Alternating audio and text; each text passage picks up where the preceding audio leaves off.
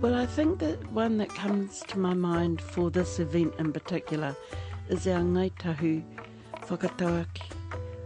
Mō tātou, a mō ka uri, a muri ake nei. Which is for us and for those that follow us.